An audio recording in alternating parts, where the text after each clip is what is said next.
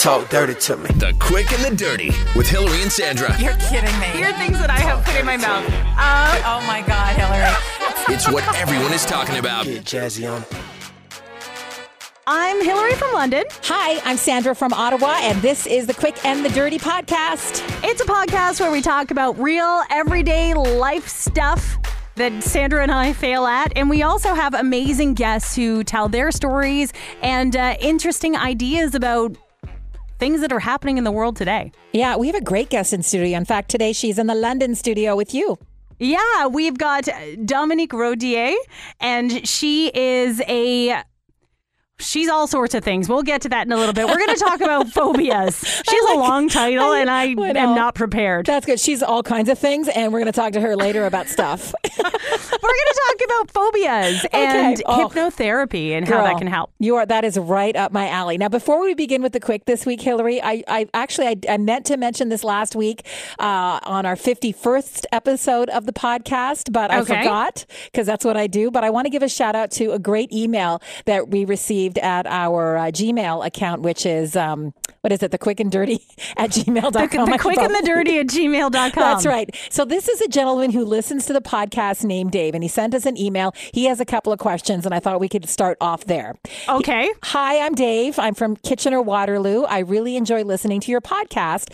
Best wishes for reaching your first anniversary. Dave, mwah, thank you. Couple of questions, not in any particular episode, but just intro and extra stuff. In the intro, Hilary, you say, here is a list of things I've put in my mouth. he would like to know specifics if that is a particular episode. If so, he says he missed that one. So, what exactly have you put in your mouth? Okay, so that is a direct quote. I think I say weird things I've put in my mouth. It's not a list. Uh, I think it's because we were talking about our secret talents, and I was talking about how I can actually fit my entire fist in my mouth. I remember that episode Villery, uh, Villery, uh, vividly. Um, I don't even. I don't remember the name of the episode, but it was an episode about ta- uh, strange talents. I, I, it may have been our first podcast. I feel like that might be the case. Yeah, and I, I don't remember having I don't remember how it came out, and I just remember you saying that. And to this day, when I think of you, I actually think of you as someone who can put their fist in their mouth because that's a pretty cool talent. Ah, uh, is it? Is it? Okay. So there's one question there's one answered. Question. What's the next one? In the extra, you say, quote, please follow us on social. He would like to know why you don't say social media. it's implied, Dave. Dave. Get with the times, Dave. Dave. We love you, but yeah because we're cool, Dave. That's all you need to know. You know why? Because we don't have time to say social media. We're all it, we're, it's word economy, Dave. That's why. So he says that these are the kinds of things that I notice. No criticism intended. No criticism taken, Dave. I appreciate your entertaining show. Please keep up the good work. All the best, Dave. Thank you so much. How come you didn't that. get a question? Um, like, is he just critical of that's me? That's right. He just wants to know. Yeah, that's right. Maybe he's afraid of me, like most men are, Hilary. Well, and quite honestly, they should be. Absolutely. Okay, Sandra. So, what are you covering this week in the quick? um, let me start off by saying this: I am now eating collagen. That's where I've that's where I am. That's where I'm headed. That's what's happening in my life. I am so vain and so desperate to stay young. I've actually started to eat collagen. Is it just because you want to pro- you want to protect your looks, right? And what's collagen supposed to do? Like, is it powdered? What is it? Well, this is powdered collagen, so you could put it in your coffee, you could put it in your water, whatever. Collagen is something that our, I think our body produces anyway, but the older you get, the less it produces, and it basically keeps your skin tight. Okay, so, so yes. I, have Googled it because Dr. Google tells me everything. Okay, tell and me more. And it says it's the main structural protein found in skin and other connective tissues. It's widely used in purified forms for cosmetic surgical treatment. So you're eating it instead. Where does this collagen come from? Like, are you eating human skin? Um, you know, I should have asked, but I, I didn't. it was at the health food store, so I trusted it. Um, that's an excellent question. It's obviously man made collagen. Okay. Maybe I should be a little suspicious of it. But when you see collagen in a jar and it says eat me, you're like, I'm in.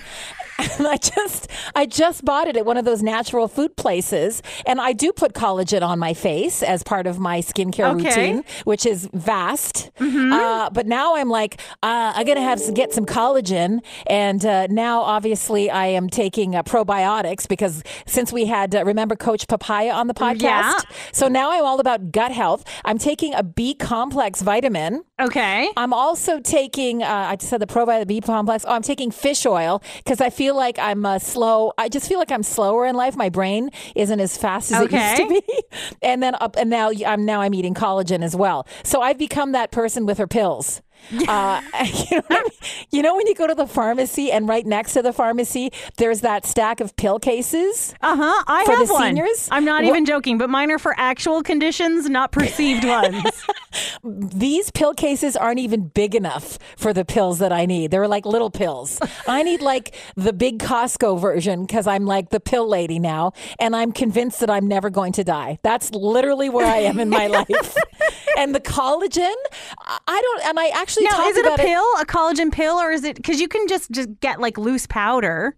It is loose powder. Okay. and I put it in my protein shake every day, which contains uh, crazy amounts of protein and more yogurt because I need more protein and other probiotics.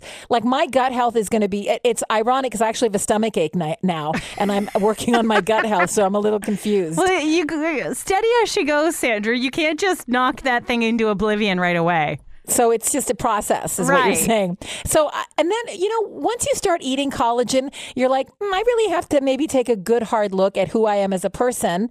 Um, I like the idea of staying young forever, but is it, I mean, is it actually, can I actually fix myself from the inside out? And if you're taking all these pills, would it just be cheaper to pay for the cosmetic procedure? But I'm anti, sir. We've talked about this on the podcast before. I don't want work done. I just, I'm, I'm all about skincare, but I don't want to slice and dice my face. I'm not there yet. I'm not doing that. it's too much. And you know what? It's like I, I can't even handle the oil change on my car. I'm not going to remember my face. You Like, know, you remember your vitamins? well, that's true. That's only because of that little pill box that I have that's too small, obviously. I, I don't know. I just feel like I, everything was okay until I started to eat the collagen. Now I'm like, wow, that's next level, girl. That's next level. How pricey is it? Like, is it expensive? Um, it was about tw- $30. and how I- long will it last you? I'm going to say about a month. Okay. And I don't know what Would it be I'm cheaper for, just though. to get a facial three times a year? Um, maybe. My liver has never been tighter though. Like it's just woof. The liver of a 12 year old right now. It's just. Liver? tight, Are you tight. cutting all fat and alcohol out I'm of your kidding. liver? Because I'm that's just kidding. Yeah, my I spleen. I like, meant my spleen. My liver's a mess. the useless organ. That one's tight.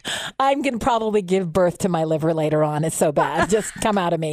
It's gonna. My, what if my liver just falls out of me one day because it's just like my body rejects it? Honestly, like yeah, women have become terrible at aging gracefully. And maybe that's because of computers and social media. We have to look at other women who look better than us all the time True. instead of like having to worry about that one person in town who's super pretty that you secretly hate. Yeah. Okay. So And I just what are you like I can't understand how women grow old gracefully now. Like you have to just seriously not care. I don't think you should grow old gracefully. You're gonna fight tooth and nail to the very end. I'm just like, yeah, I'm I'm like the cat on the curtains. I'm hanging, and I'm just gonna hang there, and I'm not gonna let go. Just the you know the with cat. your your very expensive fake nails. I'm never gonna let go. I'll die before I let go of those curtains. Oh my I'm in it, gosh. baby. That's what's happening. My So, uh, grandmother yeah. was an excellent example of not wanting to let herself go as she aged. She was 90 when she died. She had a 75 year old boyfriend. I had to go to the hospital when she was in the hospital and put on her makeup and help set her hair. Like this oh. woman was not letting go. Your grandmother is my spirit animal. She was a bit of a bee too. So Your grandmother is who we should all aspire to be. The fact that she's in on, was she literally on her deathbed at that point? Oh yeah. She's on her deathbed and she still wants to go and look fabulous. Oh my God, I need to build a shrine for your grandmother. How amazing is that? And the fact that she was robbing the cradle with a 75 year old, scandalous. I know, right? I love her. She's amazing. Oh, Hilary, that's great. And uh, how my grandmother was in her 90s when she passed too. And it's funny because upon her death, we had realized that she was lying about her age to everybody. Whoever she met, she gave a different age to. So uh, li- literally, we had no idea how old she was when she died. Okay. So it was great. We also found out, and you know, you, you, you hear all the stories when someone passes, you know, and you're like, oh, I didn't know that. I didn't realize that she was so vain. She kept her hair very, very long and she kept it in a very tight bun. But she was diligent about uh, keeping her hair dyed black. Dyed black. Really? She'd gone gray years earlier, but she would never cop to it. That's what I loved about her. They'd be like, "You, you must be gray by now," and she'd be like, "Nope, this is all. My hair never changed. It was always black." And I'm like, "Yeah, girl." When I heard that, that's when I knew I knew who my people were. These Yeah? my people. Yeah, it was it was a beautiful moment. Aren't you a little bit? I, I, like isn't there a part of you that must be must bow down to your grandmother's fabulous because that's amazing Yeah, but I mean, there were other things about her that weren't so great. So with one that's the loses another, right? Yeah, but that's a beautiful thing about death you can lie and when people die you- Apparently, we all lie during not death too. but when people die, you tend to remember the good things. And, you know, like just like an old relationship in that first love, you break up for a reason because it wasn't good. And then years later, you mm-hmm. romanticize it and then you remember it as this beautiful thing that it wasn't. And that's how I think most people's lives are remembered as well, even if they are Yeah. bees. and that's, how what you're like hoping for, right? Oh my God, so badly. I can't even tell you. I just want you to remember the eight good things I did as opposed to the 800 crappy things. That's all a girl can hope for. Speaking of crappy things that we do in our lives, I have a question for you. Is it okay to jump sports teams in order to save your relationship? No. What? Absolutely not. Why? Okay, first of all, if your relationship hinges on you liking one team over another, you got bigger problems. Yes? No, okay, so here's the thing. I am dating a guy who lives on the border of the US and Canada close to Sarn. Well, he lives in Sarnia. And by just by default, he's a Detroit fan, a Tigers fan. He loves baseball and that's his team, right?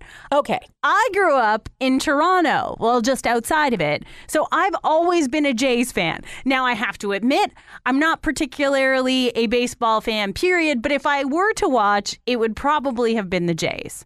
Okay, so if the Jays and the Tigers are playing today, who are you rooting for? I'd probably still root for the Jays because I'm already watching the game, but I will happily only go to Detroit games because my appetite for baseball is so small that I can only take in so much. So ha- have you like l- denounced the Jays for the Tigers because isn't that what you're saying you're doing? No, but I would say I go to two or three Tigers games in a year, and I haven't been to a Jays game in a really long time. Would you say that your relationship I like that I feel like I'm grilling you right now on the stand. Um, exhibit A. Dun, dun, dun. So would Um, you would you say that it's important for your boyfriend to know that you prefer the Tigers over the Jays? Oh no, no, no, no, no, no! It's just if I wear Jays stuff to a Detroit game where the Jays are not playing, I fear for my life in Detroit. Well, everybody fears for their life anyway, Hilary. I don't think it matters what you wear. yeah, I just said that. Uh, so, but you don't think that he cares either way? No. Although he he has bought me a couple of things that are Detroit, like he's embarrassed to have the Blue Jays stuff in his household. It's more fun when you cheer for the same team, for sure. Yeah, Uh, I want a bonding experience. Why else would I watch sports? Not for pleasure. I know that's silly. I agree with you. That's Absolutely silly. Anyway, so that that was my question, and apparently I'm wrong. Uh, I just think that if you do, uh, here's the thing about you: you're um, you're a fair weather fan to begin with. Well, because I don't care. That's right. So you, that you don't even have a problem. You're creating a problem that doesn't even exist. At a girl. That's my girl. That's what I do too. And just for the record, I'm from Montreal. I'm a former Montreal Canadiens fan. I moved to Ottawa, and now I have I had to denounce, unfortunately, the um, the Canadiens and I now cheer for the Ottawa Senators because that is good for my marriage, but it's also because I live in the, this city. Right. So you're like, you got to support the locals. I didn't do I yes, I did it for my marriage, but I wouldn't have done it for my marriage if I still lived in Montreal. Following? Uh, yeah, So absolutely. Would he so have had to change for you then? Um, that's a that's a great question. No, no man would switch his team. I can't imagine any guy going, "Okay, I'm not going to cheer for the Leafs anymore." That you you know what? That's a good point. Women do it all the time. Yeah. We do it all the time because it's just easier. Yeah. God. Now I'm, I don't know how this now you're made me so mad. Fired up. You know what? I'm going to go. You You're know gonna go Kill home. my husband. Hey Tim. Hey Tim. If I told you to, would you change your team? Oh, I can't. That would start. We'd we'd be divorced by Friday if we even went down that ugly road because he's a baseball fan. It wouldn't even happen. And and by the way, if I went home and said that I was cheering for the Montreal Canadiens and the Senators were dead to me, I don't even. I can't even imagine how dark we would get. How I can't. I don't even like. Can we change the subject? I don't even like this conversation anymore. Are you afraid that this will be the one podcast Tim actually listens to? He'll never listen to this podcast. He he's already said to me, I have to listen to you talk Monday to Sunday, and I listen to your radio show. Will you want me to listen to your podcast too? I know your stories, Plagakis. I know. So unfortunately, my my 16 year old son does listen to the podcast, so he'll probably just tell dad with the Coles oh, notes. he's your little spy. He's a total spy, that kid. He stalks all of us, doesn't he? He's always stalking you and sending you DMs. Oh yeah, he he slides into my DMs all the time. I know. He Usually tortures to complain about you, but I never share. That is believable. Okay, well, we have an amazing guest on the podcast today because uh, we want to talk about your phobias, Sandra.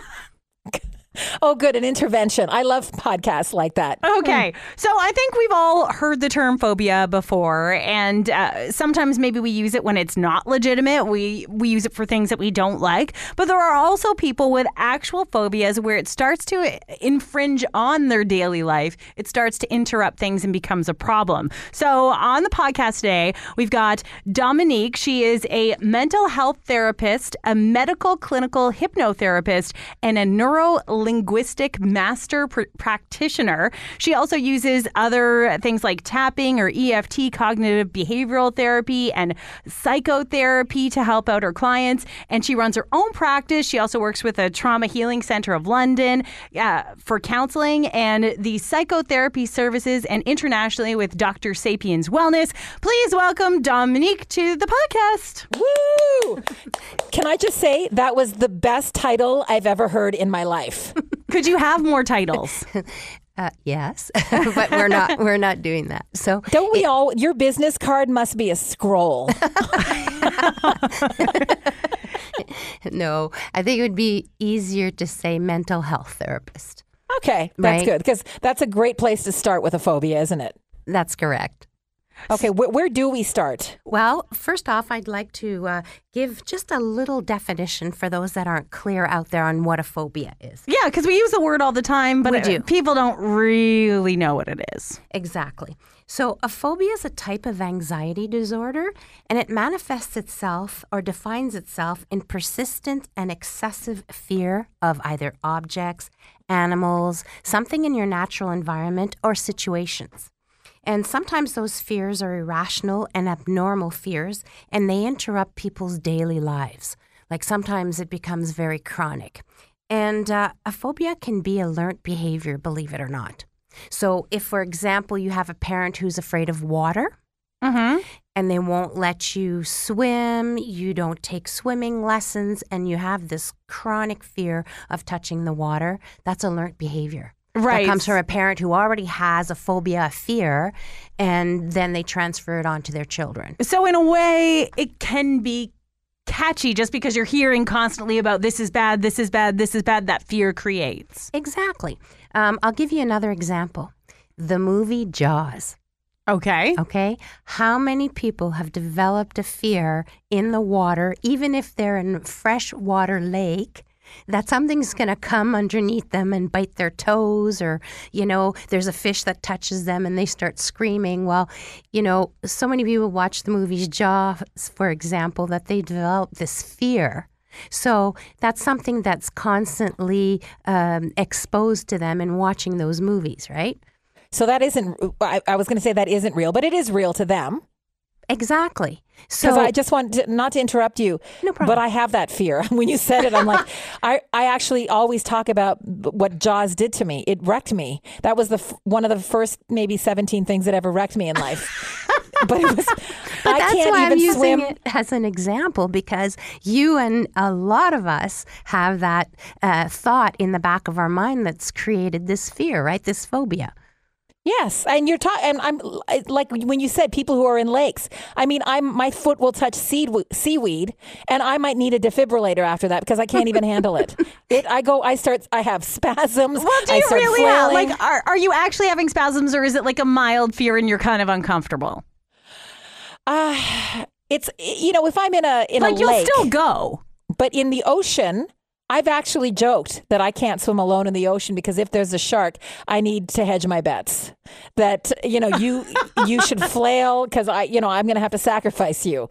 But I am always aware of sharks when I'm in the ocean. I'm always looking for sharks, and I'm always I never go higher than waist deep because of the sharks. You know, and, and you've and we've seen some really freaky shark movies where they can actually just jump out and snatch you from the beach too. So I worry about that as well.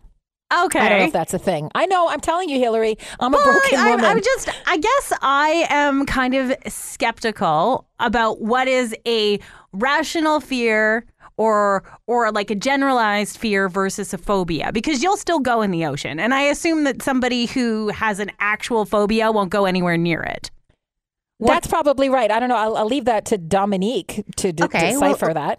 For argument purposes, right? Um, let's say somebody who has a phobia of clowns. Okay. Some people may not like clowns. They're uncomfortable. They won't go out of their way to go to a circus or be close to mm-hmm. a, a clown. Whereas somebody else, if there's a clown near them, they will run like heck and you won't even see them touch the ground. So that's the difference, right? So, you know, it's the same thing with animals. Uh, somebody who has been bit, let's say, in the past, and they develop this fear of dogs. Right. Well, some of them can control it and they'll still pet the dog. It takes them a while. They'll be comfortable where others can't even be in the Right. same room as dogs. So we're, we're all different. We all have different thought process. We all have different perceptions. And this is where, um, when I mentioned some people, it's irrational and it, aff- it affects their day to day life. So it's mm, what really classifies a phobia is an inability to function in that situation or around that object or item. something that causes anxiety, right? So, for example, Sandra's in the water. She has this constant anxiety in the back of her mind. And if something touches her, like seaweed, she freaks out. So, um, a lot of us have different ways, coping mechanisms, uh, and different ways of dealing with things. And, um, but it still hinders their day to day life, like a fear of heights, a fear of flying. Um, so some people will be able to get in an airplane and fly, and other people can't, and it affects their lives because some of them are married or in a relationship, or or for work they need to travel. Like I don't love flying. It's not my favorite time and I get like a little anxious at takeoff and and landing. But I can function. So Right. I wouldn't say like I would say I have a healthy fear of flying versus a phobia. Right. But let's say it prevented you from doing what you need to do. Then you would come to me. We get to, uh, what I do is I typically uh, do a regression therapy. We get to the moment where you made that idea, where, where that idea, that fear was formed in your mind, you know, where that phobia started. And we do a reverse so that when you're flying, you enjoy it. You're happy, you're looking forward to flying. So I can give an example of a client that I had. Okay. Now, this client traveled all over the world. They were a filmmaker. So um, they were in a third world country. They went on a bus. This person had this gut feeling not to get on the bus, but they were with someone else who said, No, no, no, there's nothing to fear. Let's go. Well, unfortunately, the bus got in a terrible accident. Many people died. This person developed this fear. It created a trauma, but it's also a phobia for traveling in anything. So this person was afraid of going into a car, a bus, a train, a plane, anything at all, Which would totally annihilate your life. and the career. One session doing a trauma reversal or a phobia reversal, which is the same process, by the way. So you go back to the event, you do that, you recreate it. The person doesn't have to uh, re imprint and relive that whole segment. The subconscious mind does it for them. So a lot of people are afraid saying, "Oh, I'm going to go into, you know, uh, this hypnotherapy session. I'm going to have to relive this and I'm frightened." No. It's a subconscious mind that does it. So you do the reversal and then it's gone. So what you do is on a scale of 1 to 10, you evaluate after this the the protocol, where are you at? And they'll say, "Oh my gosh, I'm at a 0."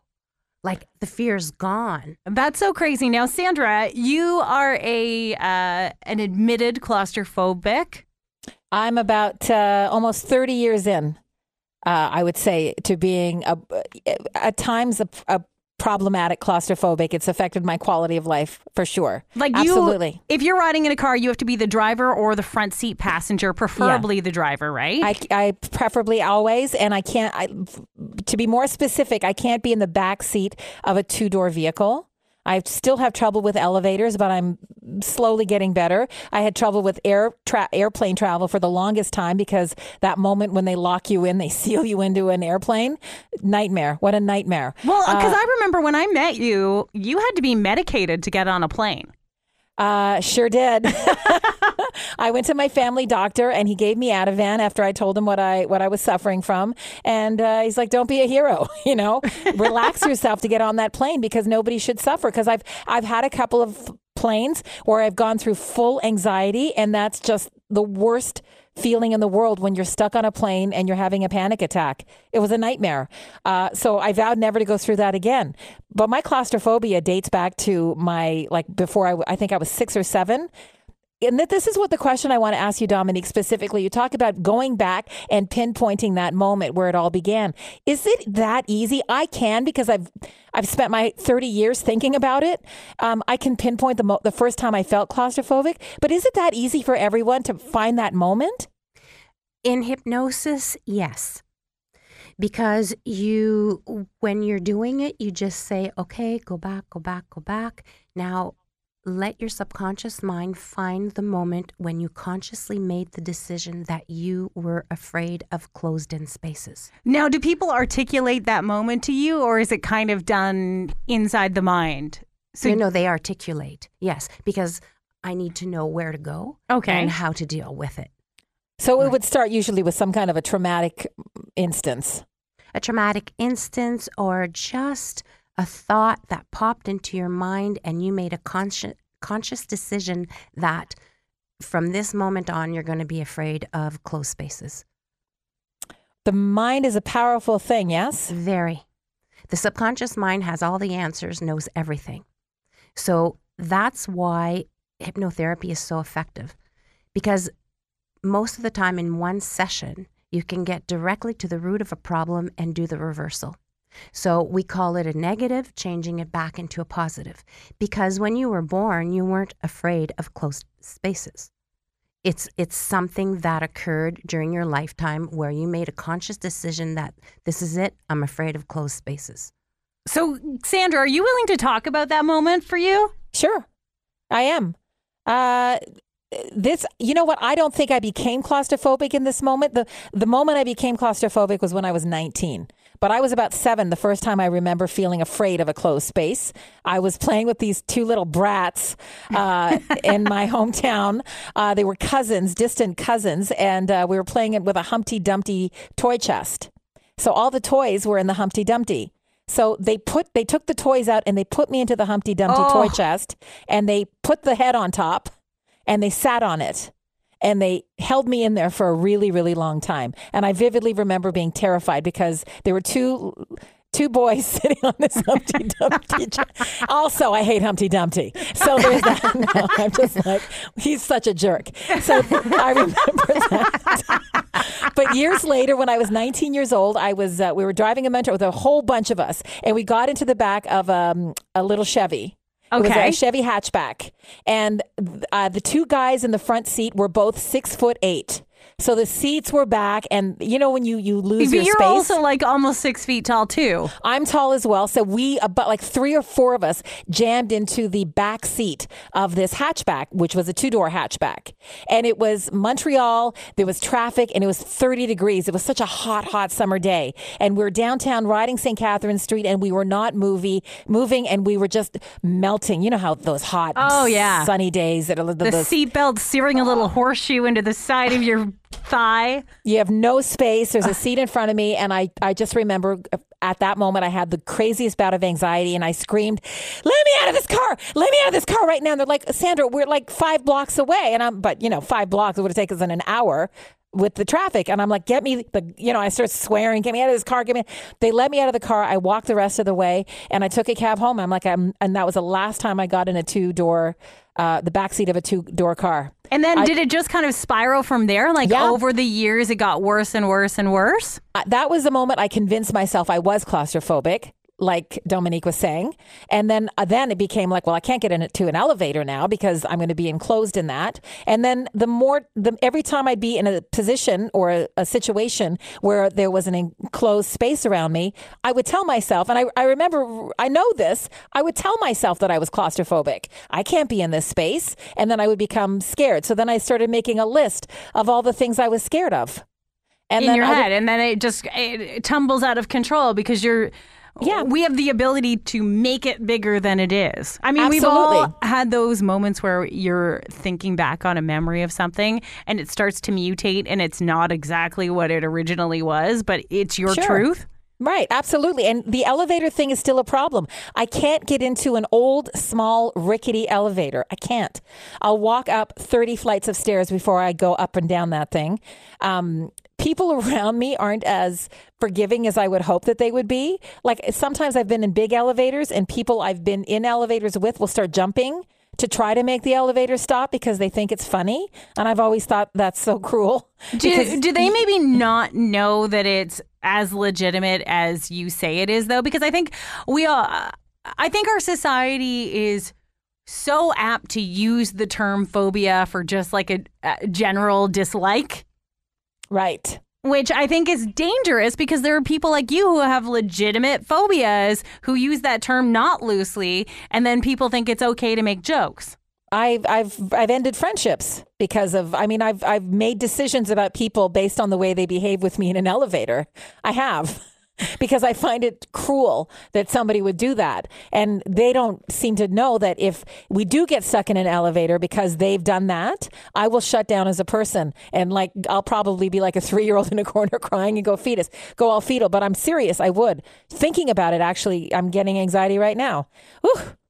Girl, where's my wine? like seriously, I'm getting worked up even talking about it, Yes. Dominique, and I'm sure every claustrophobia is very common. Sorry. Every time you talk about it, you re-imprint. So every time we relive moments that give us fearful feelings or phobias, it just acerbates.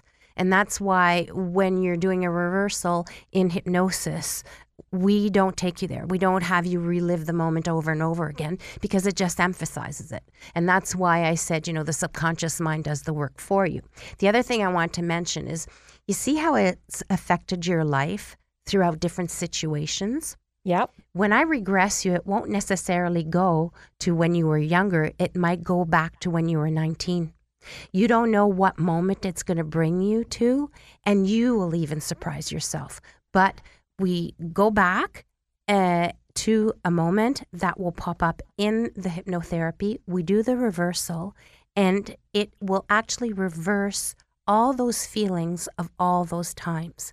So it's kind of like connecting the dots of your lifespan and all the moments where you had those fears. So it's amazing. So after that, when it's cleared, you're able to go into small spaces and not feel that anxiety and feel like you have trouble breathing. Are you able to think back to those original moments where you like because even just talking about those original moments, I can hear the anxiety in Sandra's voice. Will she be able to think back to that time in the car and be like, "Oh yeah, I remember being scared, but I I don't feel that feeling right now." Exactly. So remember I was telling you how you you asked them on a scale of 0 to 10, 10 being the worst, 0 feeling nothing. You always double check, right? And you always make sure that the reversal took place. And if for some apparent reason there's a repetition of always this uh, situation where you're in a closed space, so let's say you work in tunnels and you have to go back all the time, should that feeling start coming back, you could always go back and see your therapist and come back and see me and say, hey, you know, let's make sure that, you know, this isn't It's coming back up again. But I've never had that happen. Every time I've done a reversal, on a trauma, a phobia, if I work with post traumatic stress, usually it really uh, remains cleared.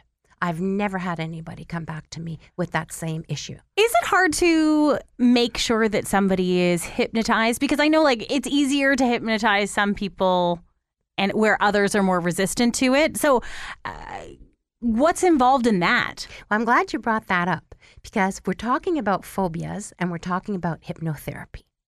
How many movies do have people seen horror movies on TV about hypnosis, or how many stage show comedic shows have Right. they seen?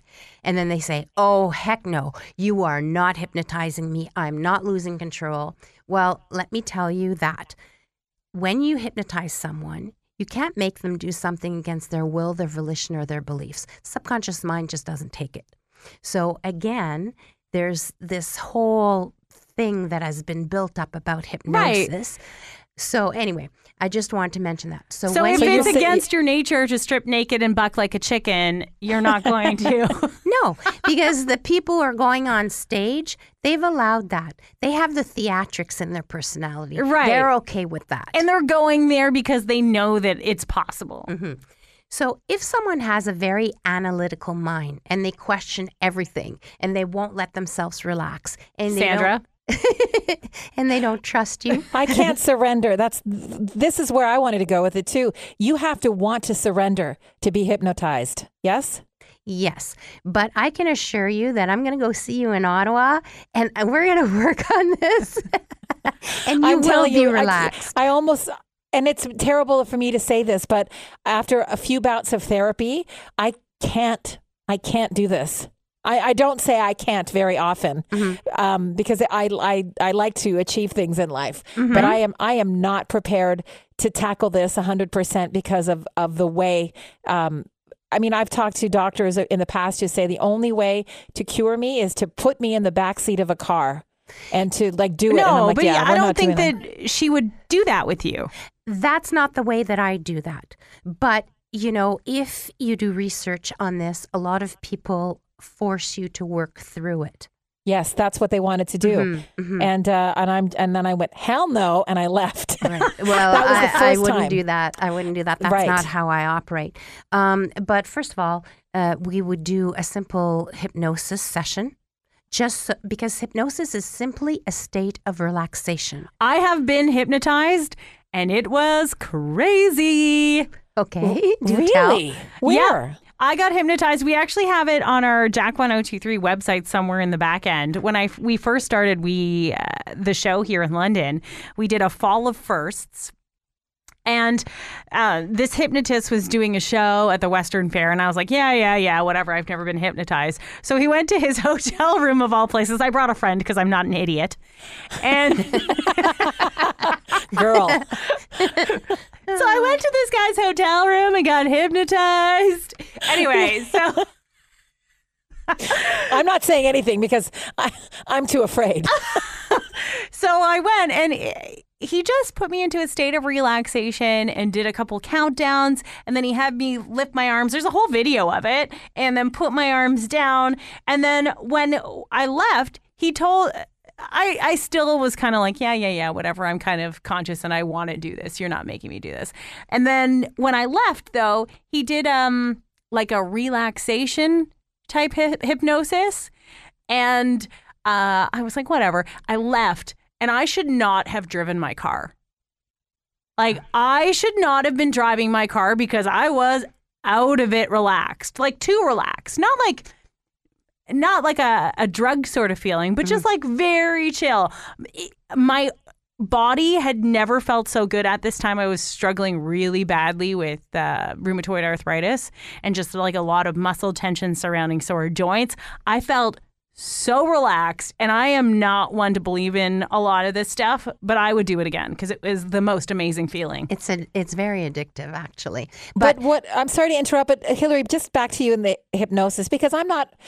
You know, there are a lot of people out there who who don't believe it. You know, like we were talking about people who go on stage and they cluck like chickens. You know, there's a lot of people who believe that that's just they put on a show because they're in the moment and they feel that they have to put on a show. But uh, while you were being while you were under hypnosis, I've never been hypnotized, so I'm a skeptic for sure. Right. Um, I would I would ask you this: Were you trying to resist, or were you, you know, surrendering to it? Well, I was just doing exactly what he said. I- It's not like a I'm going to let go kind of thing. It was just like, all right, well, I'll I'll in my head count the counts and think the thinks. And Yeah. and I I mean, I was fully conscious. I knew when he told me to raise my arms or to do something. I knew that he, he was telling me that. I wasn't like not there, but Were you skeptical? 100%. Yet you Yet I out of there a still felt completely different. Like I I don't feel like I did anything that I didn't want to do, but I did feel different leaving. I don't know if that resonates with you, well, Dominique. when you would have, um, when I would have counted you out of hypnosis, I would have made sure that you are very awa- awake, alert, and aware. and when we've done some very uh, long, intense work, I just make sure that people stomp their feet, shake their body a little bit, just to make sure that they're present in the moment and uh, that they're okay to drive after. Right? So, Sandra, have you ever been reading a book or watching a movie and you're so concentrated in it and somebody's talking to you and you don't hear them because you're concentrating on either the work you're doing, the book you're reading, or the movie you're watching? Uh, I can't think of a specific example, but probably, yeah. Well, that's just self hypnosis. All it is, is you're really concentrated on what you're doing and you're totally relaxed. So when someone's in hypnosis, they're, they're aware, they remember. Um, like I said, you can't make anybody do anything against their will, their volition, or their beliefs. It just won't take. So when we're doing affirmations, when we're changing negative into a positive, we're using words that resonate with you so that the subconscious mind will take it in. So when I'm doing uh, hypnosis with you, before that, um, I use words that you've come up with. And we're doing the changes that you want to change.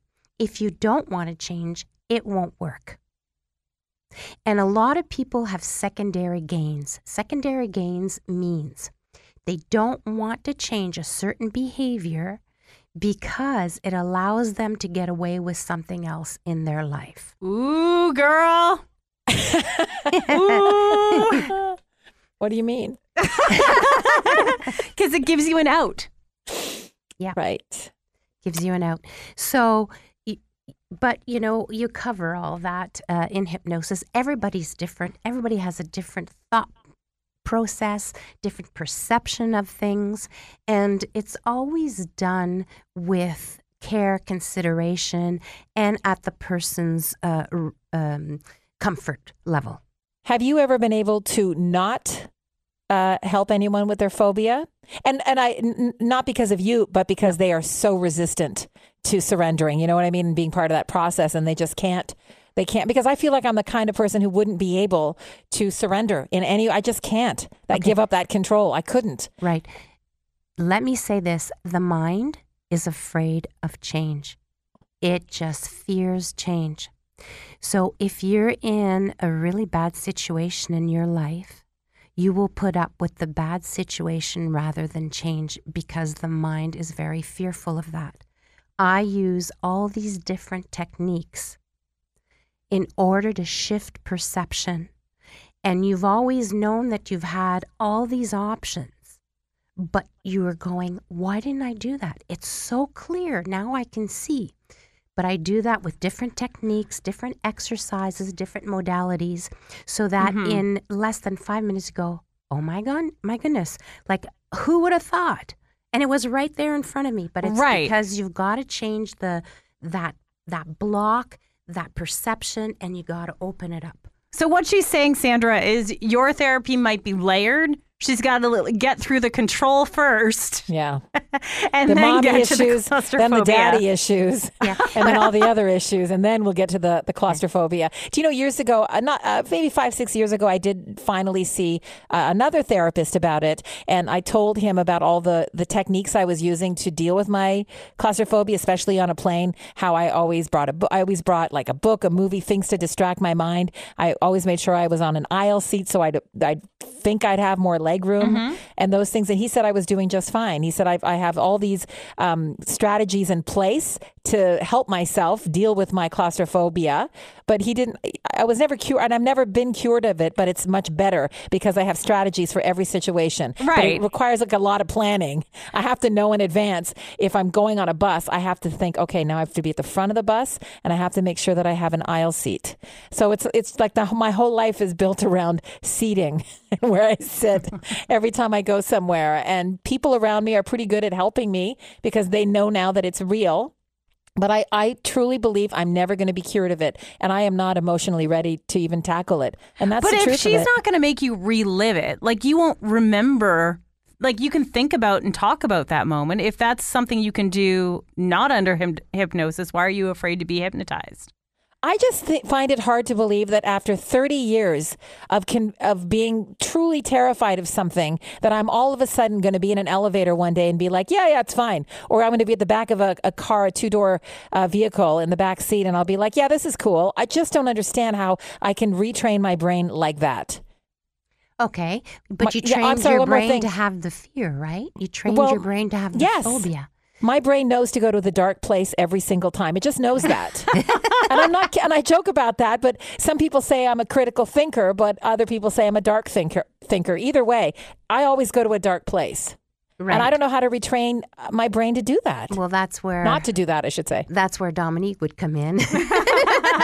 That's why. no, but seriously, I know we're joking about it, but there's so many little things that I would do that it would just creep up on you and go, yeah, why the heck was I thinking this way? Like, you know, I don't get it, but yeah, now I'm I'm comfortable with it and I'm I'm ready to go there. You know, it's funny because we talk about it being irrational. A lot of these phobias can be very irrational. Yes. And I, well, I would agree with that. But the intellectual part of my brain knows it's irrational. I know I'm not going to die if I'm in the backseat of a car, and I, my, I can intellectually understand how ridiculous it is. But there's a part of me that can't let go. Right. But that we'd work on the part that doesn't want to let go. right. right so so before doing any of the other things we'd work on that part and you know we don't have enough time on the air for me to give you you know uh, techniques that i would use doing that in order to get there but you would see that it's just like what we're doing right now talking Yeah. back and forth and So, So, I don't have to give up my Ativan. Sorry. you do not have to give up your ad Yes. not yet anyway All right, so we've established that Sandra can't be saved, but what kind of other phobias have you treated? Like, what are some of the most outlandish phobias or fears have you treated? I've had clients that come to me and they're afraid of everything. They have every possible pain, ailment, physical and emotional. I can't do this. I can't function. I don't remember anything anymore.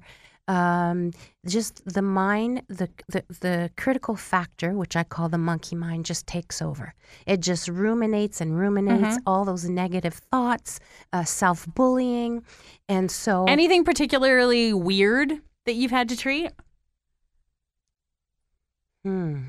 Like out of out of the ordinary? Like we've all had negative thoughts and and claustrophobia is pretty common. repetitive voices, um, constant bullying, uh, What does repetitive voices mean? Sorry to interrupt. Oh, um, you're not good enough. You can't do anything right. Oh. You're so stupid. Why do you do those things? So like negative self-talk. negative self-talk. Right. I work with a guy who just told me that uh, he is uh, has a phobia and he is afraid of nipples.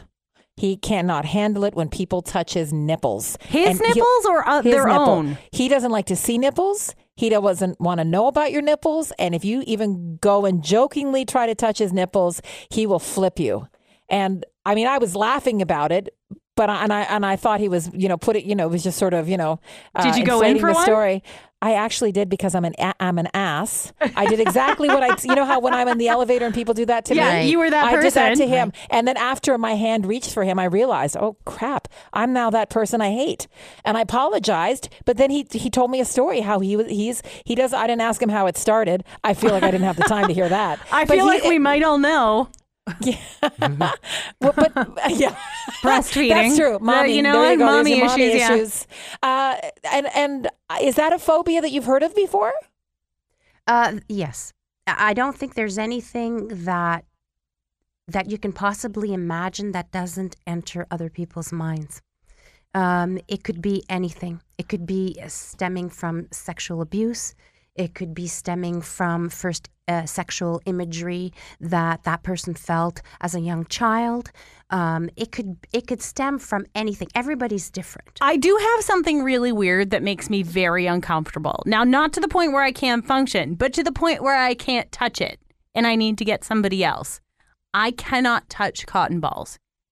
I don't know if it's the texture. I feel like I can hear them. I'm just talking about it and I'm getting goosebumps. Yes. But you know, I'm glad that you guys are bringing up all these different um, phobias because they're a little bit out of the ordinary. But if you knew how many people out there have out of the ordinary phobias, I mean, it would be everybody that we know has one or several phobias. Um, and again, um, it's just a question of where did they adapt that idea? Where did they get that impression, that feeling? Um, you know, and you just go back and you find out what it is. It's see what you see, hear what you hear, feel what you feel. Tell me about that moment. Um, if they're uncomfortable, there are ways of looking at it without them reliving it. So um, there's there's all these techniques. So, Dominique, if somebody wanted to get a hold of you, maybe to find more information, if, well, since you go to Ottawa quite regularly to see your family, Yes. uh, how can they get in touch with you and maybe make an appointment? Okay, sure. Um, they can call me at 226 688 9195. And do you have an email address if they're more comfortable online? I do. Um, I can give two email addresses Molly, which is all lowercase M O L L Y R O D I E R at hotmail.com.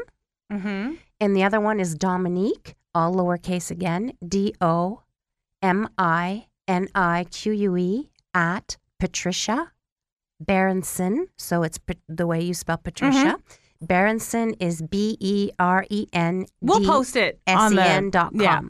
So that's my email for the trauma center, but uh, um, those two emails work for me.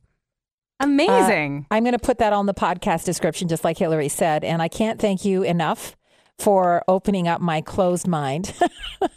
I really appreciate that. I mean, I can't. There's a part of me that wants to. I mean, I think I can speak for anyone who has a phobia. How freeing it would be to not have these things that cripple us sometimes day to day. But it's almost even more scary to tackle it. You know. do you think it's become part of your identity? Like you don't feel like you'd be you if you didn't have it? if I wasn't some crazy crazy bee on a bus. Uh, yeah, maybe maybe and I'm just so used to the idea of being afraid of these things that uh, again you, we've talked about my my inability to let go in life. Uh, true, but I would like to live in a world where I'm not debilitated because of it, and it's not like the the plane thing.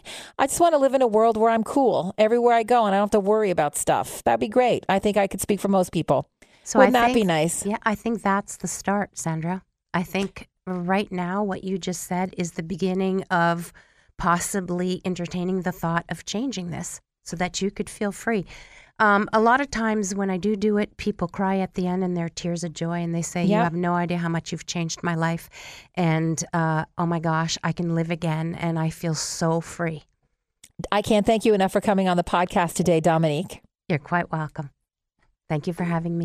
And don't forget to follow the Quick and the Dirty on social Instagram at Hilary on air, at Sandra Kiss 1053, Twitter at Hilary Welch, at Sandra Kiss 1053, and Facebook at Quick and Dirty Podcast. If you've got a question for us, you can email us at the quick and the dirty at gmail.com.